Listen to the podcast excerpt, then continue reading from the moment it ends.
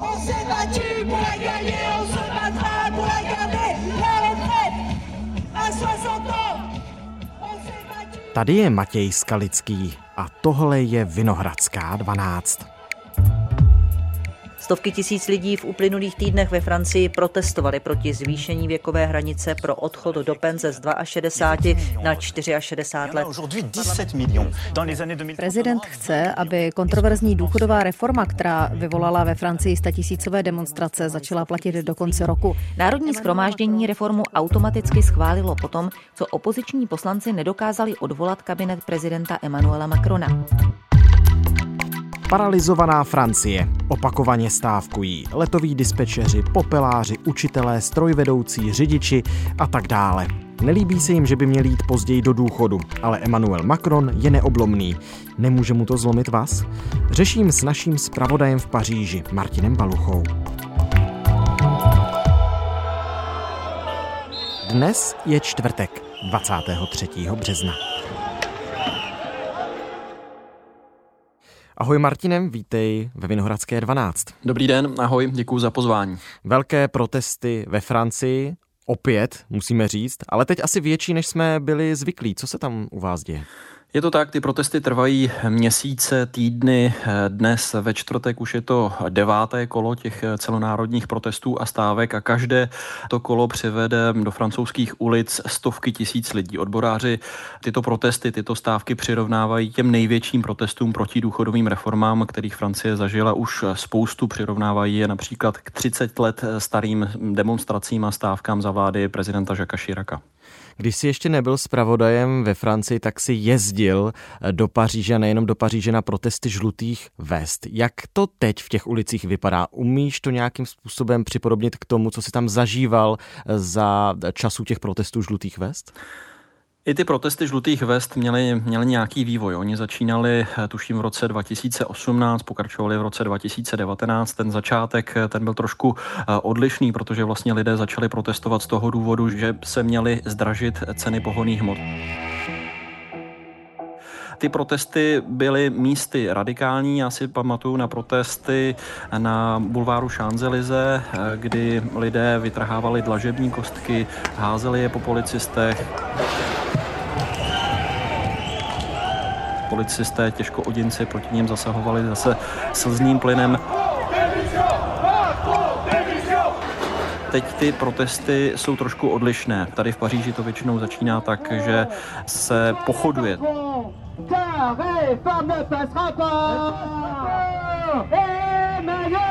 Macron!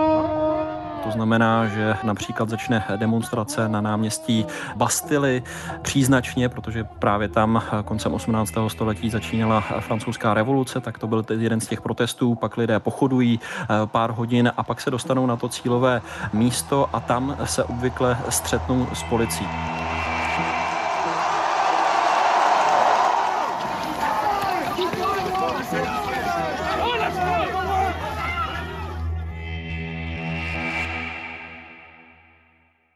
Si říkal, že žluté vesty to jsou pohonné hmoty, teď tedy stávky, protesty, důchodová reforma. O co se přesně hraje? Co se lidem nelíbí? Co se ve Francii chystá? Jaká důchodová reforma? V té první fázi se skutečně hraje o to, kdy budou francouzi odcházet do důchodu. Teď to vypadá, že i přes statisícové protesty se ta věková hranice skutečně posune z 62 na 64 let, protože parlament tu důchodovou reformu v pondělí schválil, vláda ustála hlasování o nedůvěře. Teď už se ale nehraje jenom o tu důchodovou reformu. Opozice samozřejmě z těch demonstrací těží, těží z toho, že skoro 70% lidí, alespoň podle průzkumu televize, televize BFM TV tuhle důchodovou reformu nechce, tepe vládu a snaží se získat vliv. A byť to vypadá daleko, tak eh, se snaží i připravit půdu před prezidentskými volbami v roce 2027, kdy už se o to znovu zvolení nebude moct ucházet prezident Emmanuel Macron z ústavy. Eh, může to zkoušet jenom dvakrát, může být znovu zvolený. Prezident Emmanuel Macron zase chce eh, tu důchodovou reformu prosadit, potvrdit, že je schopný dohodnout, dotáhnout dosáhnout klíčové reformy. Ostatně ve středečním projevu, prvním televizním projevu, po tom, co parlament schválil tu důchodovou reformu, tak řekl, že chce, aby začala oficiálně platit koncem roku. Tahle reforma to není žádný luxus ani radost. Je to nezbytnost pro naši zemi. Dnes je ve Francii 17 milionů důchodců. V roce 2030 jich bude 20 milionů. Mohli bychom snad pokračovat se stejnými pravidly? Jsme teď tedy ve fázi, kdy ve Francii vláda chce, aby se do důchodu odcházelo v 64 letech, což když dáme tomu nějaký i český kontext, tak u nás už se odchází teď v 65, tak francouzi by nás nějakým způsobem dorovnali a zase je tam ještě ta věc navíc, že i v Česku se řeší, že by se mělo odcházet třeba i později, respektive taky řešíme nějakou větší důchodovou reformu. No a ve Francii v pondělí tedy to prošlo, aniž by se o tom ale hlasovalo. Přesně tak. Ta eh, reforma, eh, důchodová reforma prošla v eh, pondělí v parlamentu. Prošla potom automaticky, co vláda ustála hlasování o nedůvěře. Ty podněty k hlasování o nedůvěře podali dvě formace. Jednak to byly nacionalisté, Národní združení trojnásobné prezidentské kandidátky Marine Le Penové a pak to podalo ještě centristické uskupení Liot a ten tento podnět tohoto centristického uskupení byl, řekněme, úspěšný, protože stačilo devět hlasů a vláda mohla padnout, premiérka mohla být donucená k tomu, že by musela podat demisi.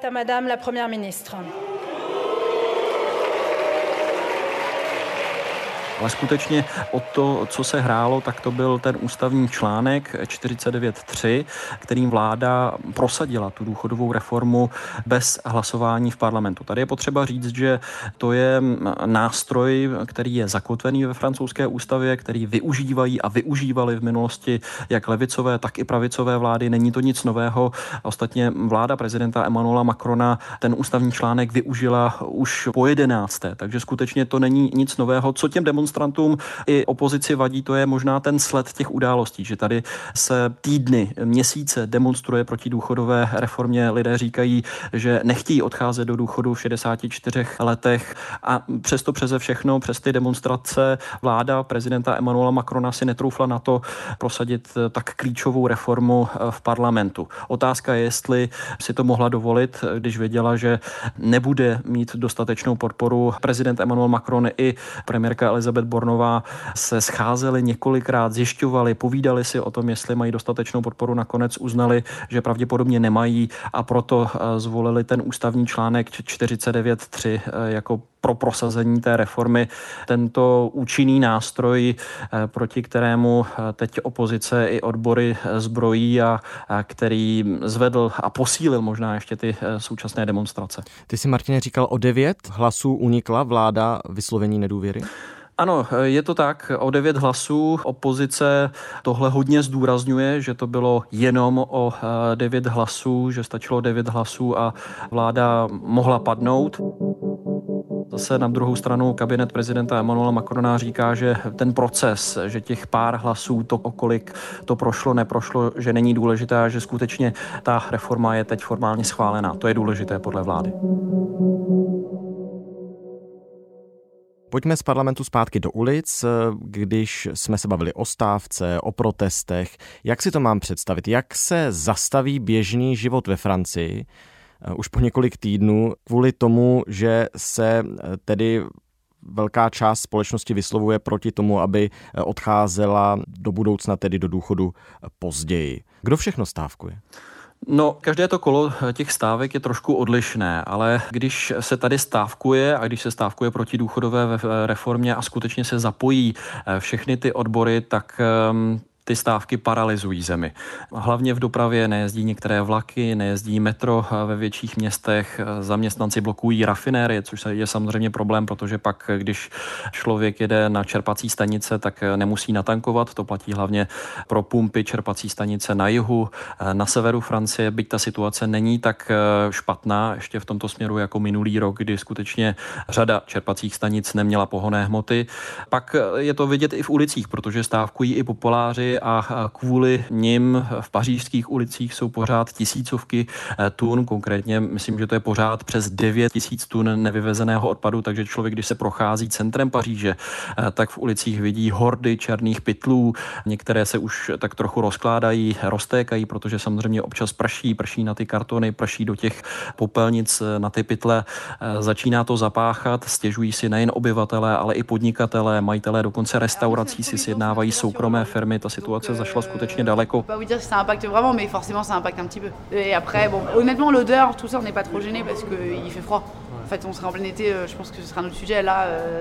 Když už si sjednají teda tu firmu na odvoz, tak eh, je problém, co s tím odpadem dál, protože oni stávkují i zaměstnanci těch spaloven. Takže vláda potom ruší ty stávky některých pracovníků, nutí je k tomu v uvozovkách, aby se vrátili do práce.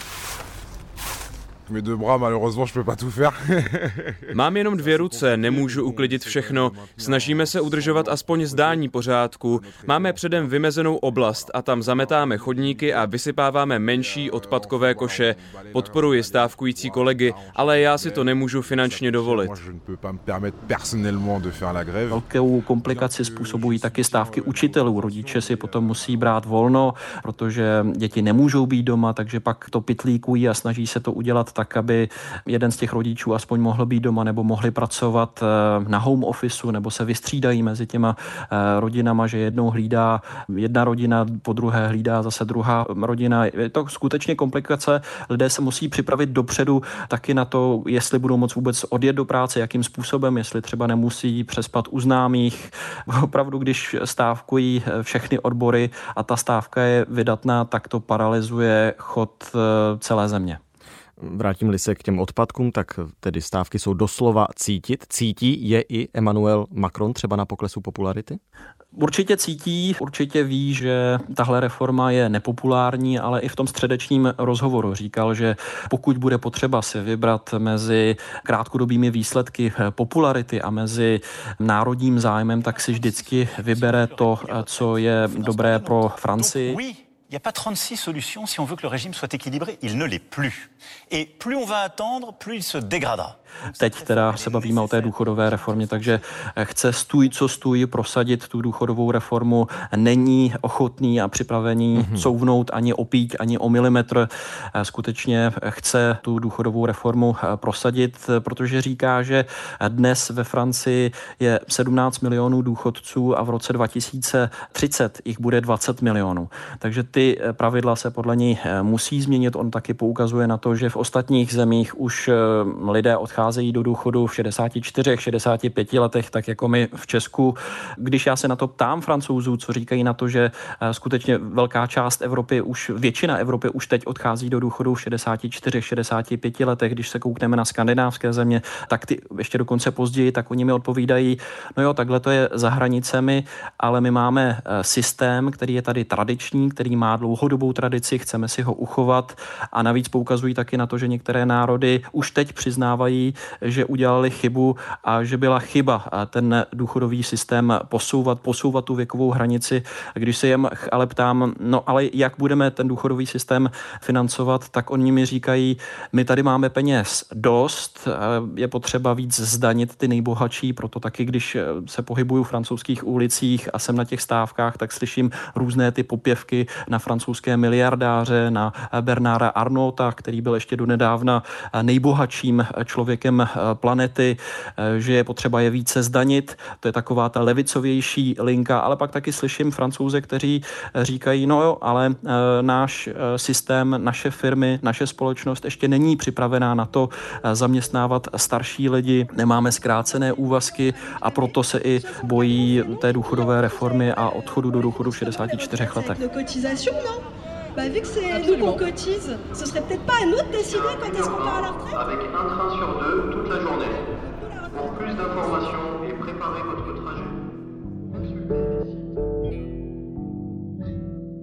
A ještě abych to pochopil úplně, je to tedy teď ve Francii vláda versus lid, anebo existují dvě Francie a vláda prostě má i určitou podporu svého obyvatelstva v tomto konkrétním záměru, totiž dotáhnout tu důchodovou reformu do konce?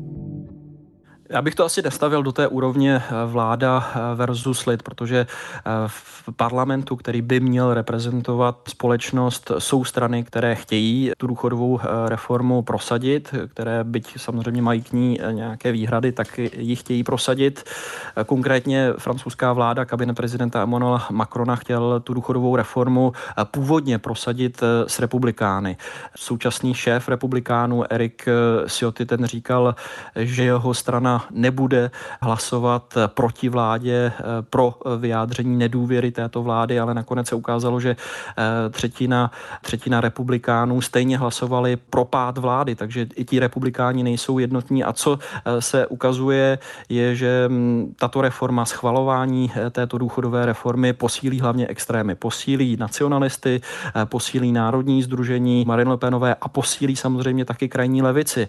To znamená nepodajnou Francii Žána Luka Melanchona, který je to vidět, se vyžívá v těch protestech, burcuje odbory, burcuje lidi, aby šli do ulic a byť se to skutečně zdá daleko, že rok 2027 není za dveřmi, tak už teď tyto strany si připravují tu půdu a bylo to vidět i v parlamentu, když Národní združení podávalo ten podnět na svržení vlády, tak vlastně část toho projevu nebyla ani tolik o důchodové reformě, ale bylo to o programu Marine Le Penové, jako už by měla zítra kandidovat na prezidentku Francie v roce 2027. A jsou to jenom slova, Martine, která znějí z opozice, to se nám nelíbí, proč to děláte, my vás svrhneme, anebo skutečně reálně ještě můžou opoziční politici nějak zamíchat kartami, nějakým způsobem se vyslovit proti tomu, aby ta reforma nakonec byla uvedena v platnost? Těch kroků, které už udělali, bylo víc. Část opozice, jak jsme se bavili, podala podnět na vyjádření nedůvěry, na hlasování ano. o nedůvěře vládě prezidenta Emmanuela Macrona a pak taky napadli postup eh, vlády při schvalování eh, důchodové reformy u ústavní rady. To je další krok, eh, ke kterému se odhodlala jak levice, tak tak i nacionalisté. Teď eh, ústavní rada má několik dnů na posouzení těchto podnětů. Premiérka Elizabeth Bornová vyzvala ústavní radu, aby eh, to samozřejmě řešila v zrychleném řízení, takže nějaký týden by to mělo trvat a až potom by prezident Emmanuel Macron mohl definitivně tu důchodovou reformu přijat. Pak je tady ještě další možnost. Eh, část opozice, hlavně levice, chce mm, se zasadit o to, aby o důchodové reformě rozhodli lidé, ale k tomu je taky potřeba poměrně rozsáhlá podpora v parlamentu. Zatím touto cestou se ty reformy ještě nebo změny ne, nikdy nepodařilo prosadit, takže to je velmi nepravděpodobná verze a skutečně všechno míří k tomu, že vládě se podaří prosadit důchodovou reformu, ale ještě musíme počkat, co se bude dít v ulicích. Bude to napínavé do poslední chvíle. Hm, na to jsem se chtěl zeptat úplně závěrem, no to totiž skutečně vypadá, že vláda má i důvěru Emanuela Macrona, totiž, že by třeba nemusela ani přijít o křeslo paní premiérka, o tom se taky hodně debatovalo, ale naopak, že to skutečně dovede Macron a spol do zdárného konce a tak se ptám, kdy se bude opět příště ve Francii stávkovat? Hm. Odbory jsou odhodlané v těch stávkách vytrvat, děj se, co děj.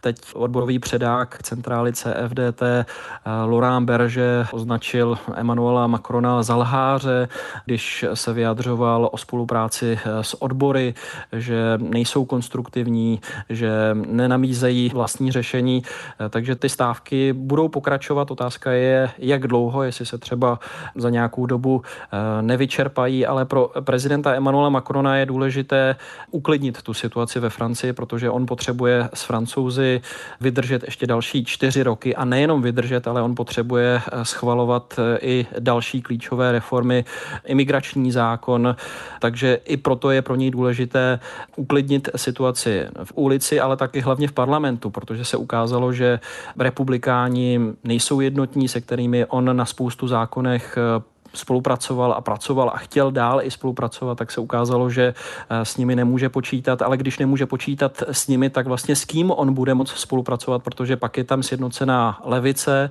krajní levice v podobě Žána Lika Malančona, hnutí nepodajná Francie, ti s ním spolupracovat rozhodně nechtějí, stejně tak s ním nechce spolupracovat eh, Marine Le Penová národní združení a on se skutečně dostává do politického patu a vlastně se mu vrací to, co už víme dlouhé měsíce, že on v parlamentu parlamentu nemá většinu. On říkal, že se bude snažit hledat konsenzus, že se bude snažit hledat schodu napříč politickými stranami. I proto potom eh, politici, eh, odbory a lidé v ulicích jsou naštvaní, protože vlastně použitím toho ústavního článku 49.3 on vlastně částečně porušil tento slib, byť znovu opakuju, on neměl na výběr. Hmm. Buď tu reformu schválí, nebo se pokusí prosadit pomocí toho ústavního článku, anebo zákonodárci, poslanci ji odmítnou, neodhlasujou, byť samozřejmě eh, republikáni, opozice tvrdí, že to měl zkusit, že by třeba ta reforma prošla a říkají to i republikáni, eh, což je paradoxní, kteří mu měli při schvalování té reformy pomoct. Stávkující Francie, očima Martina Baluchy. Martine, natankuj, nakup si pevné nervy a budeme se těšit na další zprávy. Měj se hezky. Já děkuji, naslyšenou, hezký den. Tohle už je všechno z Vinohradské 12, z pravodajského podcastu Českého rozhlasu. Dnes s Martinem Baluchou, naším zpravodajem ve Francii, probrali jsme spolu velké protestní akce, které vyvolala důchodová reforma. Jak jste slyšeli, zatím nikdo neví, jak dlouho se ještě bude ve Francii stávkovat.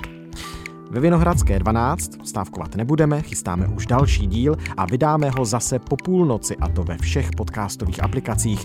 Pak v 6 hodin ráno budeme na webu iRozhlas.cz a po desáté dopoledne ve vysílání Českého rozhlasu Plus. Naslyšenou zítra.